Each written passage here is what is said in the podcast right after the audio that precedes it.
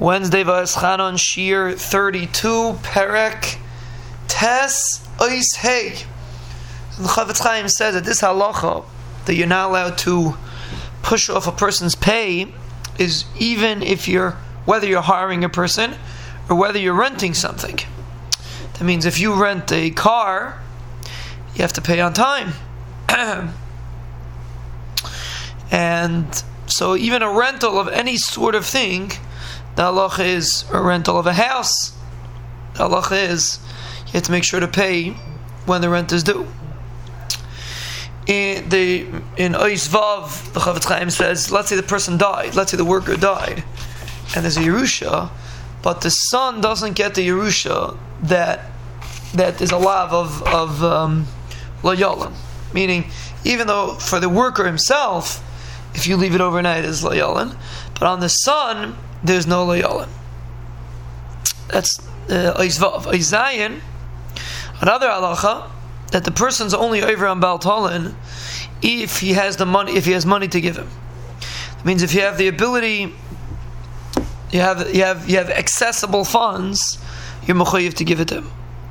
But if you don't have, you're not you, there's not ever to love. He says, but if you if you have to, if you could borrow, you're mechayiv to borrow. He says a person is mechayiv to borrow to pay, but if a guy doesn't have money and he can't borrow, so the halacha is you're not you're not to lav. The lav is only if you have accessible money.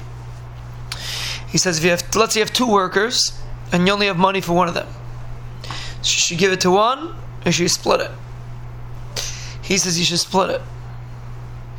And once you split it, you then you're not over anymore because you don't have any more money left even if one person asked you first, you, you can't give him everything, you have to leave the half for the other one.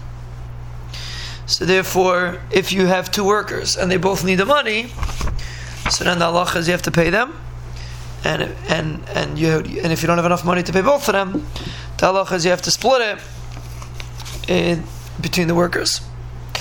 He says another halacha. Let's say you you have to pay somebody, and you want to make, you have money, you want to make an investment with the money that you have. You're not allowed to invest the money that you have if you know that you're not going to pay, be able to pay the worker. I mean, let's say oh, a guy does work for you. All of a sudden, an investment comes up, so you figure you'll invest in the investment, you'll pay the worker later.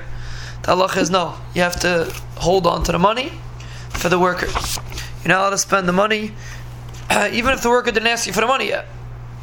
But you um, you're not allowed to spend money. You're not allowed to spend any of the money on any investment until you pay the worker. The worker always goes first.